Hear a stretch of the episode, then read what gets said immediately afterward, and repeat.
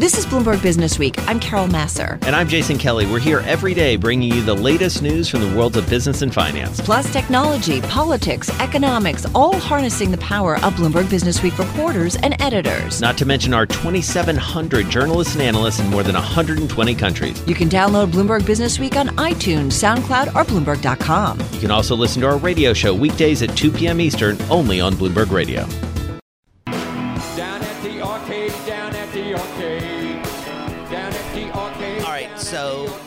Is either flattered or offended by the fact that I said, I'm not sure you're really a Dave and Buster's person. I've been checking it out. I'm good. Okay, you're good. Yeah, I'm you're good. We don't need to go there after And the that show. means nothing. I'm means like nothing. It's everybody. just not not your jam. Yeah. Uh, Scott Deveau is here. Deals reporter, activist. Beat is part of his responsibility here, and the reason we have him talking about this story is KKR taking a big stake, a relatively substantial stake, a minority stake in Dave and Buster's, disclosing that today. This is an interesting playbook here. Tell us about it, Scott. Yeah, it's it's it's pretty interesting because they're traditionally a private equity player, and you don't see them going active per se. But this is part of this trend that's starting to develop, where private equity firms are becoming more like activist funds, and activist funds are becoming more like private equity players. And so tell us about this particular deal because they're saying it's not a hostile deal. You know, that this isn't sort of a foothold to, to do a hostile takeover of the company. And yet, you and I were talking as we were walking out to lunch today. This is an activist play. It sort of it looks like a duck, quacks like a duck. This is activism. Yeah, I mean, I think you get this all the time. Nobody wants to be called an activist investor, right? But if by my standard, if you file what's called a 13D with the SEC, you're an active investor. Um, you might not be a traditional activist, but you are active, and that's what they've done here.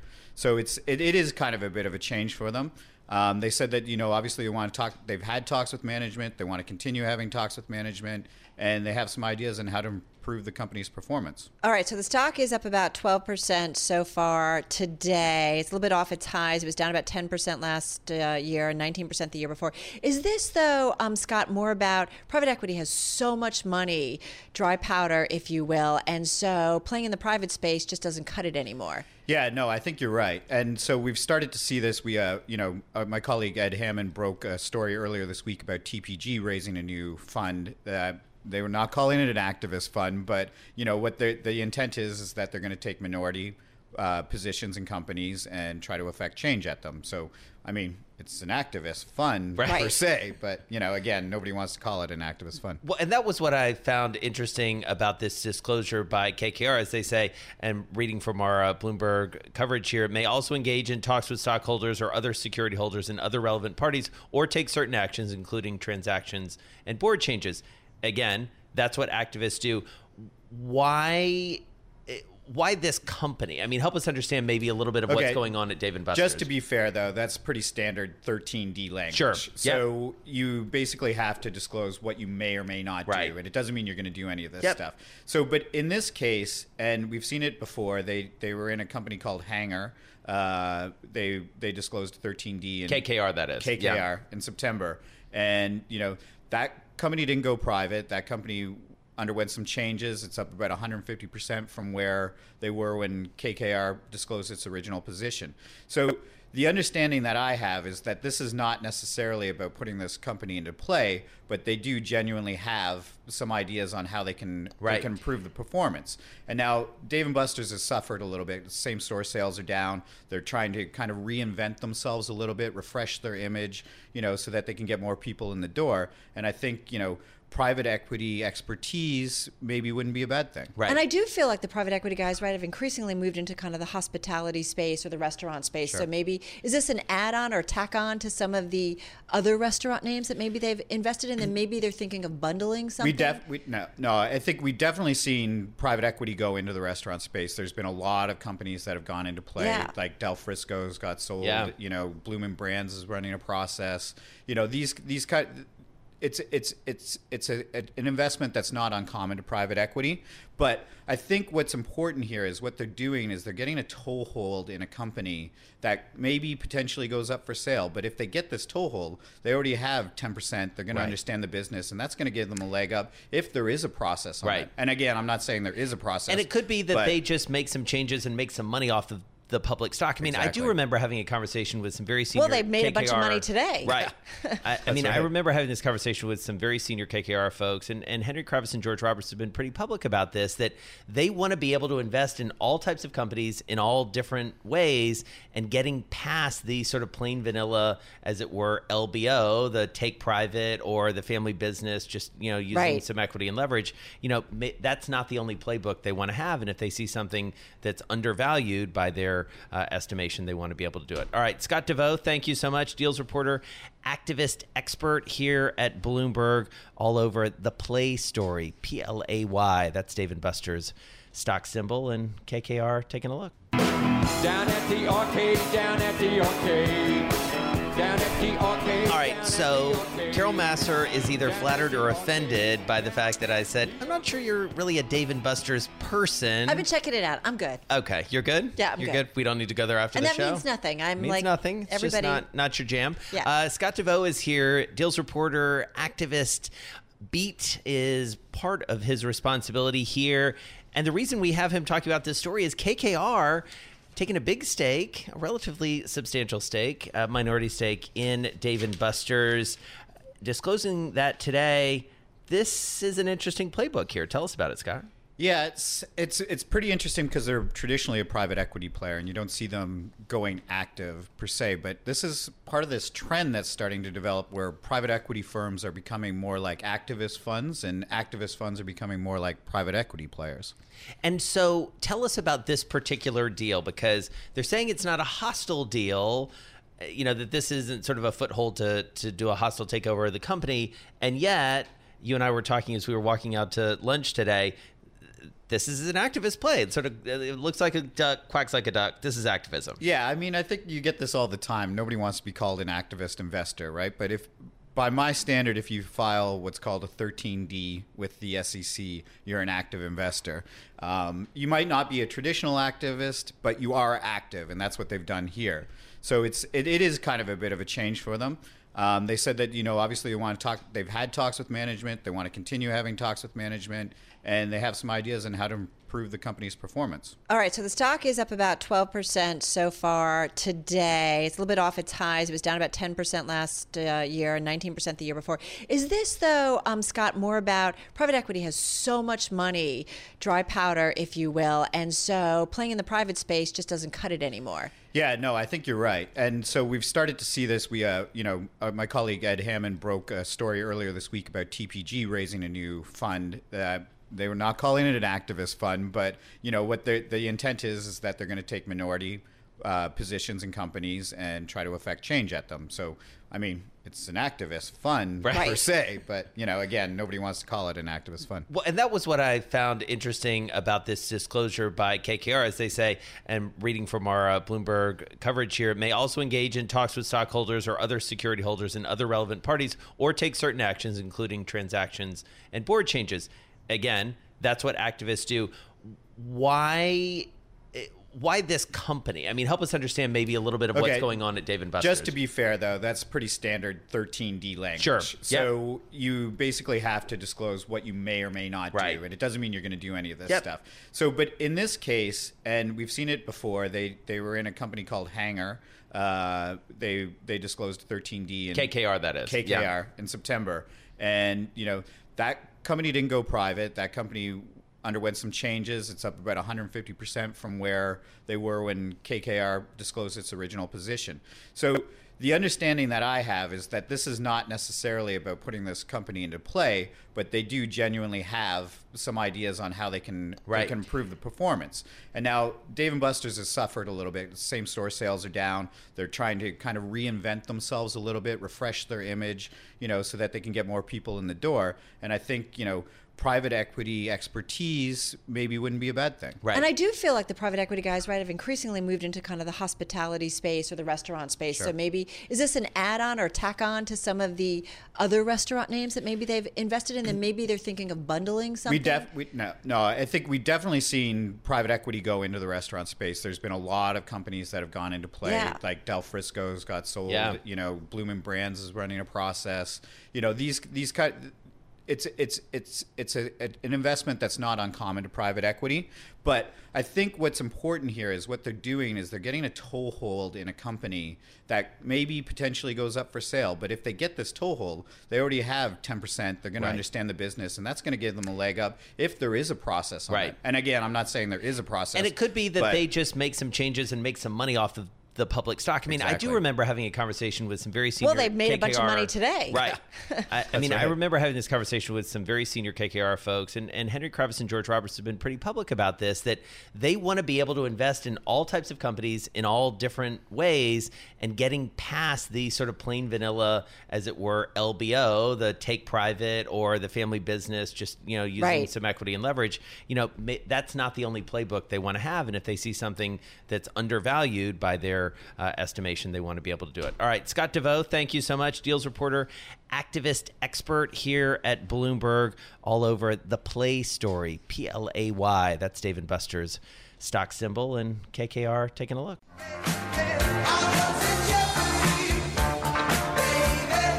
All right, so a couple stories that caught our attention in the magazine this week. One is going forward.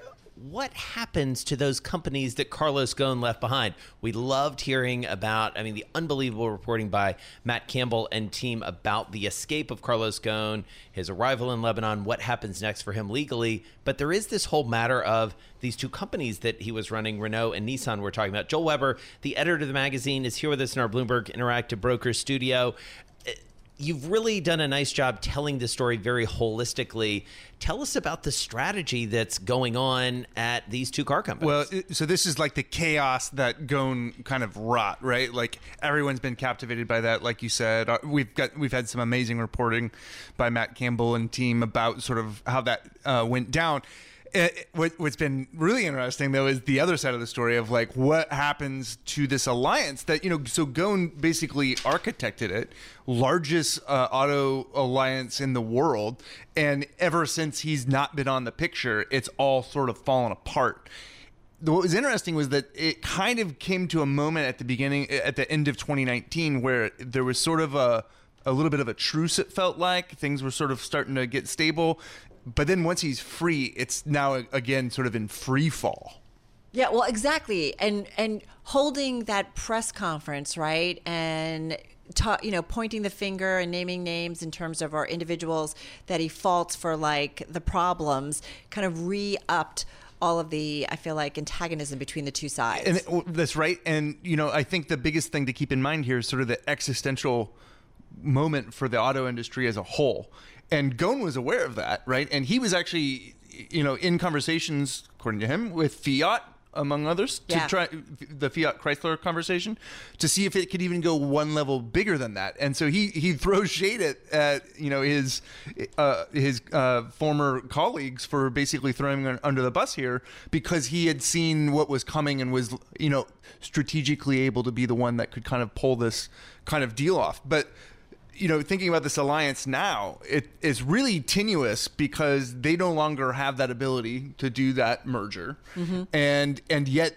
the complications of the auto industry, as the Nissan story uh, really showed, like Nissan looks terrible right now. Right. Uh, so in in theory, and we say this in the story, the need for the alliance is more important than ever because the the industry is really uh, pivoting towards that electrical self-driving moment, and none of these automakers are ready for that. But what's also interesting is Renault needs Nissan too. It's its biggest asset. So it gets a, ton of money in terms of dividends from the company. So they are so, I love how this story talks about that these two companies are so intertwined in terms of factories and production and crisscrossing. Like you well, not even that, but like even just the political side of it and how complicated that is. So you've got all these uh, pieces that you can't quite separate, and that's why it's such a messy thing. And Yeah. we're not totally clear how it even resolves from here. But the they came together because they were stronger together than they were apart. It seems like that that logic remains true still. Uh, but everyone involved in it uh, seems to sort of hate each other at the moment. Right. So all right. So speaking of strategy stories, elsewhere in the magazine, this was a feature that I know we loved reading about as well. Uh, Forever 21. I mean, uh, familiar, I think, to uh, a number of shoppers, especially. I believe they had a big.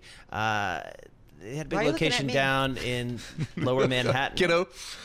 so, Oh, so the uh, the story of uh, Forever 21 is a fascinating one, and it, this is a, a company that boomed over the last decade, and.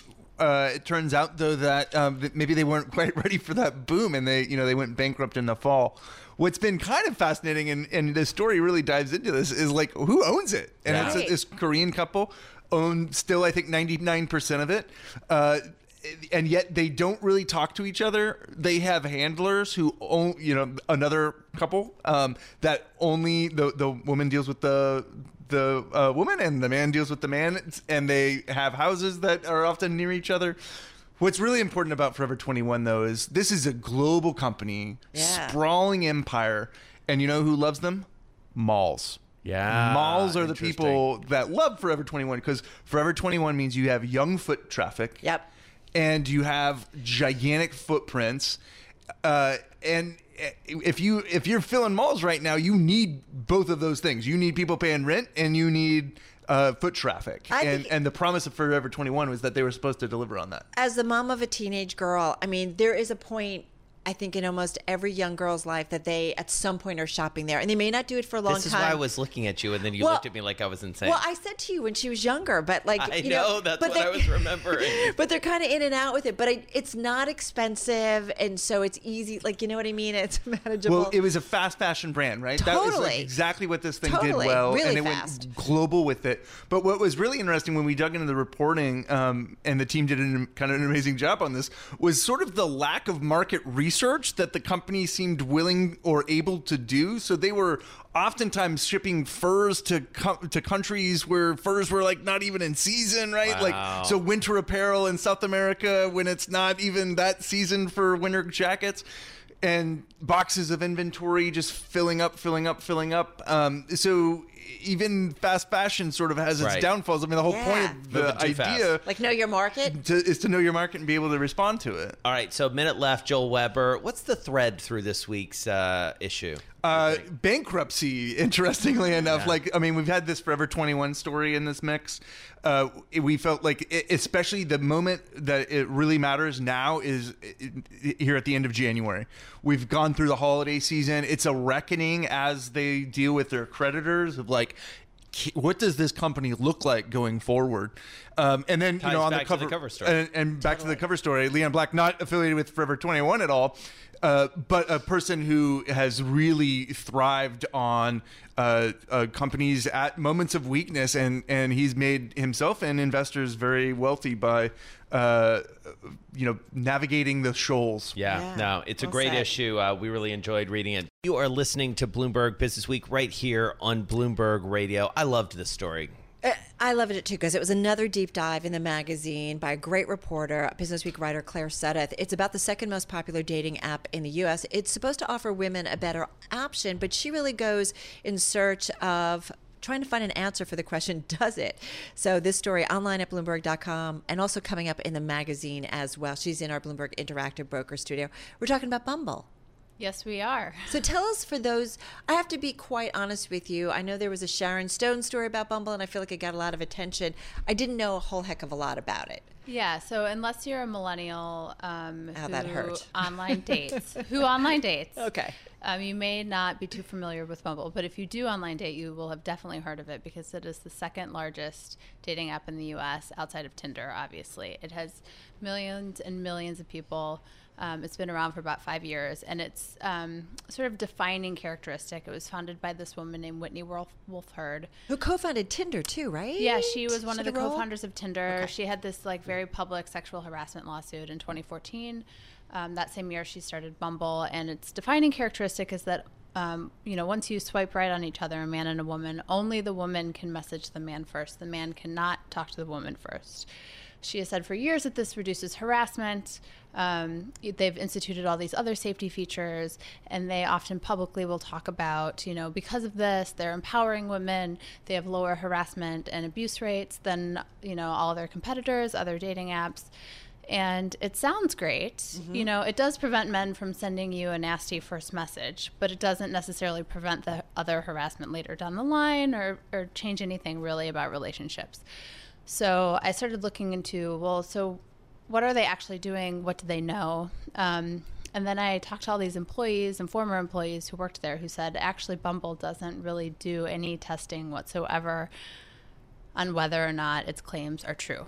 Which is kind of like I think about it from a reporter's perspective, and you're a great reporter, and like that would be one of the things you said. Okay, so what are the metrics that you find that you know you got this big mission? Um, how you doing? Yeah, it's kind of a natural follow up Right? question, right? Yeah, I mean, so that you know, th- the way that this sort of came about is I thought they were doing really good stuff, and so I was like, "This is exciting. Tell me about your company." And they said, "Well, we have the lowest abuse rates of any platform." And I said, "What are those?" And they said, "Oh, we don't actually know them." And it went from there. Um, you know, they have this. Um, they also have a platonic version of the app for people looking to find friends, and then they have this sort of business networking version. Right. Supposedly that empowers women as well. Um, but it your profile looks like a dating profile. So I found that I just got a lot of weird messages from men wanting to offer me like free Pilates classes. That does not help my career whatsoever. Yeah. I don't really understand how that is empowering at all. And tell us about Whitney Wolfe Herd because, you know, this is a company, it feels like that, for better or worse, sort of embodies her personality in many ways. I mean, the tone is very much set by her. You spent a fair amount of time with her. Yeah, Whitney is, I think, a very um, forward thinking and, you know, And seemingly well meaning. well-meaning like. individual, very smart. Um, you know, she went to Southern Methodist University, um, and she talks a lot about how she felt like um, there was this old-fashioned way of dating where women had to wait for men to ask them out, and women couldn't do certain things waiting for men to sort of court them, and she wanted to flip that around. Um, but when I talked to people who actually used Bumble, um, on the one hand, women generally still didn't do that asking out. They had to send the first message, but they still waited mostly for men to ask them out. And then also, some men that I talked to said, I don't know, women ask men out, and it doesn't really matter whether it was on Bumble or Tinder or anything Right. like that. So, And how much of the Tinder experience do you think informed, again, for better and worse, what Bumble has become? I think it actually you have to have Tinder before you can have Bumble. Right. Not just because Whitney had to found Tinder before she founded Bumble, um, but you know Tinder was the first real successful dating app that made it easy to find people on your phone. Everything else before then was basically a website Right. and you know it sort of led to this hookup culture there were there are all these like memes bad tinder dates um, you know a lot of harassment people sending terrible messages to each other and so bumble comes out and says hey we're basically the same thing although they are in a lawsuit with match group over their intellectual property over swiping left and right but you know hey we're basically also a dating app but we've you know we've fixed the harassment problem I, can They I, haven't. I have to just say, uh, there's so many things that jump out for me. But you, you know, you cited some research from or data from Pew Research Center. More than 40% of people in the U.S. have been harassed or threatened online. 40%.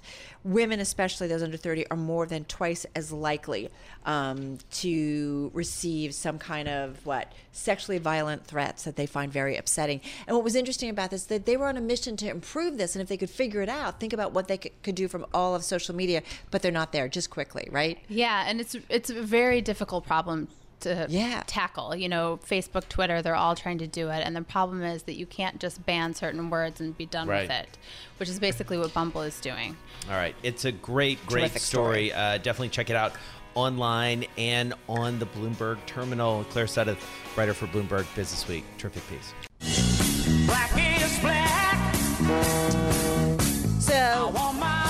Song for this. Yeah, we're talking BlackRock. Uh, we've been following this story uh, all along, and it's really kind of um, found its way into a couple different conversations on the company itself and more broadly. We're talking about BlackRock putting climate change at the center of its $7 trillion strategy. That is perspective, Jason, because it just reminds you how much money um, that they are involved in on a regular basis. And because of that, they can certainly bring about change. Right. And there are direct impacts to this, there are indirect impacts. Yes. Let's get into it with Shaheen Contractor, ESG Associate Analyst for Bloomberg Intelligence. She's here in our Bloomberg Interactive Broker studio. Nice to have you back.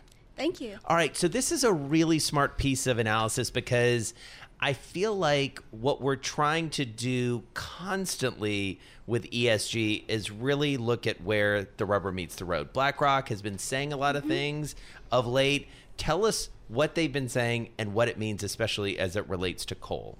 Sure. So, in a letter to shareholders, BlackRock CEO Larry Fink committed to a number of things. So, most notably is this move to reduce coal exposure by divesting companies from its active portfolio. Now, this is a strong signal to companies. However, we don't think it could have much of an impact because at the end of the day, BlackRock is a large passive holder, and this policy is specifically for its active funds. So the key word he used was active. Active, Right? pretty and much. we know, as you just pointed out, that, and this was uh, pointed out really magnificently in The the cover. magazine and the cover story two weeks ago, that the passive holdings that BlackRock and the other of the big three have are huge. Tell us They're about the, huge. the scope here. Of course. Uh, so we actually did this analysis, and we see that of BlackRock's investments in coal companies, 90% are passive investments. So these won't be touched. Just to note, this is only looking at Bloomberg's ETF and mutual fund data, so Mm-hmm. it could change if you look at BlackRock's institutional investments. But still, So largely wah, a wah, passive wah. venture. This means it's not got as much Uh, bang as we thought. It sends a strong signal, and divestments as a whole will continue to increase. So, as a message, it's right, but as an impact, not so much. yeah, it's like kind of a hey. Yeah, it's like, hey, hey guys, like, Maybe. maybe you should think about not doing this exactly that way. And yet, it does feel like, and, and I'd be fascinated by your perspective on this, Shaheen, that we are at a moment where a this is being talked about a lot more, and there 100%. is a sense that as BlackRock goes, so go other investors. Yes. It's hard to quantify, but but help us understand maybe the the mood shift out there. Of course. So divestment as a whole has continued to increase. A number of insurers, banks, and now even diversified miners are starting to divest their coal assets. Mm. So one interesting comparison is Norway's sovereign wealth fund, their policy they put last year. Right. So another point about BlackRock is it has a revenue threshold limit of 25%. So this excludes large diversified miners like Glencore or BHP that produce large quantities of coal.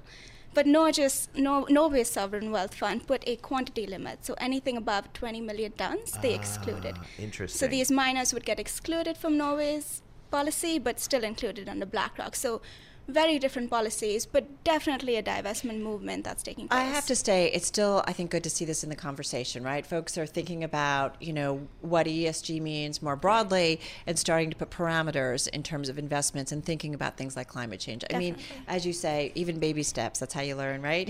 Well, and it You also- first How you to- start. Right, exactly. Right. And it also does feel like that even outside of ESG funds, and we've seen some of those, you know, impact type funds that Yeah. the KKRs and the, and the TPGs of the world, when investors are going before a pension board or, as as you point out rightly, Shaheen, a, a, uh, a sovereign wealth fund, an endowment, they're asking those questions, Yeah. right? They're asking, what are you holding? How much Correct. is it? And I want to get a little bit more under the covers. it's very it's very driven by your clientele, Right. especially institutional investors, if if that's what it is. Right. All right. Very, very smart Great. analysis. Thank you so much for joining us. Thank Shaheen you. Contractor, ESG Associate Analyst for Bloomberg Intelligence. Her piece of an analysis is all about BlackRock and essentially pointing out that the carbon exposure that they're trying to cut, well, it's sort of limited when you get into the fine print. That it's devil only is in going. the details, the isn't devil it? continues to be in the details. Funny how that happens, especially on Wall Street. exactly, exactly. I'm driving in my car. I turn on the radio. How about you let me drive? Oh, no, no, no, no. Who's gonna drive you home? Honey, please, I'll do the driving. Drive on. Excuse me, I want to drive. Just drive, baby. It's the question that drives us. This is the drive to the close That funky music will drive us till the dawn. on Bloomberg Radio. It is time for the drive to the close. Wrapping up this uh, week of trading. It is Friday. Let's bring in Ryan Detrick. He's senior market strategist at LPL Financial. Roughly 706 billion in assets under management. He's joining us on the phone from Charlotte, North Carolina. Ryan, um, I always think about a week like this where despite some of the big news stories out of Washington and getting through bank earnings and all that good stuff, you know, what are the technicals telling us potentially about this continual drive by investors to take on risk? Yeah, hey Carol, thanks for having me back. And did I hear you guys are going to have snow this weekend? Is Uh, they just so said? they say. Ooh. True fact. Oh boy. True fact. Well, down here in Charlotte, we don't have It's we don't cold, have that cold, problem. cold but- here, Ryan. yeah, good, good luck, guys. I'm in New York in two weeks, so keep the snow away in two weeks. None, nonetheless, um, you know, when you look at technicals, we clearly have had a great run. We know that S and P is looking at maybe being up five straight months if we can close higher in January. So when we look at the world here, near term extremely stretched. You know, I like to look at you know market technicals and look at market sentiment too. I think they are kind of connected. Various put to call ratios, people excited. Look at ETF flows, a lot of money coming in. I mean, hey, things are great, right? 12 months ago they weren't like that. So we're a little more cautious here just because some of the optimism that's coming in. I mean, I've been bullish to you guys for a while, coming on saying, hey, this, we're going higher. But right now we are getting a little more cautious because everyone else is so excited. All right. So one of the uh, charts that you shared with us, I find so fascinating, and it's all under the uh, auspices of geopolitical market shock events. And man, I gotta tell you, I look back at this, and you go all the way back to Pearl Harbor. Put this recent volatility, this geopolitical volatility, in context for us. Well, Jason, that's right. You know, we went back to Pearl Harbor back in 1941. There were 20 geopolitical events. What we found, the S&P falls about 5% on average after these big events for about 3 weeks. Good news, within two and a half months, the S&P makes up those gains. So you tend to have pullbacks, but then things kind of keep going higher. And you put it in perspective now, guys, we've gone over three months without a 1% move up or down on the S&P 500, okay? I mean, we've really not had much volatility at all on this recent, you know, with the Iran issues that we've just had. So it's it's really unique. I mean, yes, we've had futures down, you know, a couple Tuesdays ago when the strikes happened, we were concerned, but boy, the market just takes it in stride. And the one thing we found, we looked at those 20 times, some of the worst returns took place when? During recessions. You had the geopolitical concern, but you had a recession. And I'll tell you, look at the recent data we're seeing. We just don't see a recession happening in 2020, and that's kind of um, where we found it. So it's almost like, you know, use it as opportunity if the economy's strong is something that still makes sense to us. Yeah, it's interesting. I mean, I think our Dave Wilson has looked at things like this that when you've got a big up year, um, what happens the following year? You guys have done the same thing. Yeah, I mean, Dave might have quoted me actually. I think on that one, and, and I believe right. he I mean, did. I believe yeah, he did yeah. Thank cite you, Dave. you. Thank you, Dave. That's always nice when he does that. But yeah, I mean, we took a look when the S&P is up 30 percent because that's the big thing we're getting from our advisors and their clients. Oh my goodness, the stock market's up so much, we have to pull back.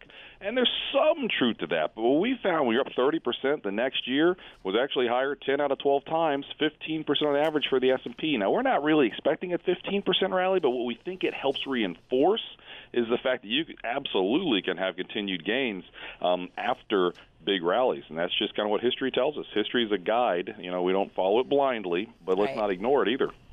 And so, I guess uh, from a historical perspective, or maybe from a current perspective, uh, you know, you think about a week like this. I mean, we were marveling at this at, at the top of the show and really throughout the week that the sort of political volatility we saw this week, the optics of, you know, the Chief Justice of the Supreme Court being Right. sworn in for an impeachment trial, only the third time this has happened in the history of America. And we are in record territory again. I, I have to wonder. I mean, I know that the this time it's different argument is always so dangerous, Ryan. But Right. do you look at that at a week like this and, and marvel a little? Well, you have to a little bit, right? I mean, but don't forget, in 1998, when President Clinton was impeached, the S&P was up 40 percent. Yeah, good point. Six months later, so we're not saying that's going to happen, but that's that's how to look at. it. But what's going on right now is the whole global picture. I mean, Europe's gone nowhere for 21 years. Europe, the Euro Stoxx 600 is breaking out to all-time highs. Of course, we're all-time highs here, 52-week highs across the board in Europe, and we're really encouraged by what's happening with the emerging markets. Emerging markets the last three months, I think, quietly are all of a sudden starting to lead, take that baton. That's kind of our opinion that there's not a global recession happening, and if there's not a global recession, EM EM, which is a place that might see 14% earnings growth this year, almost double probably what we're going to have in the U.S.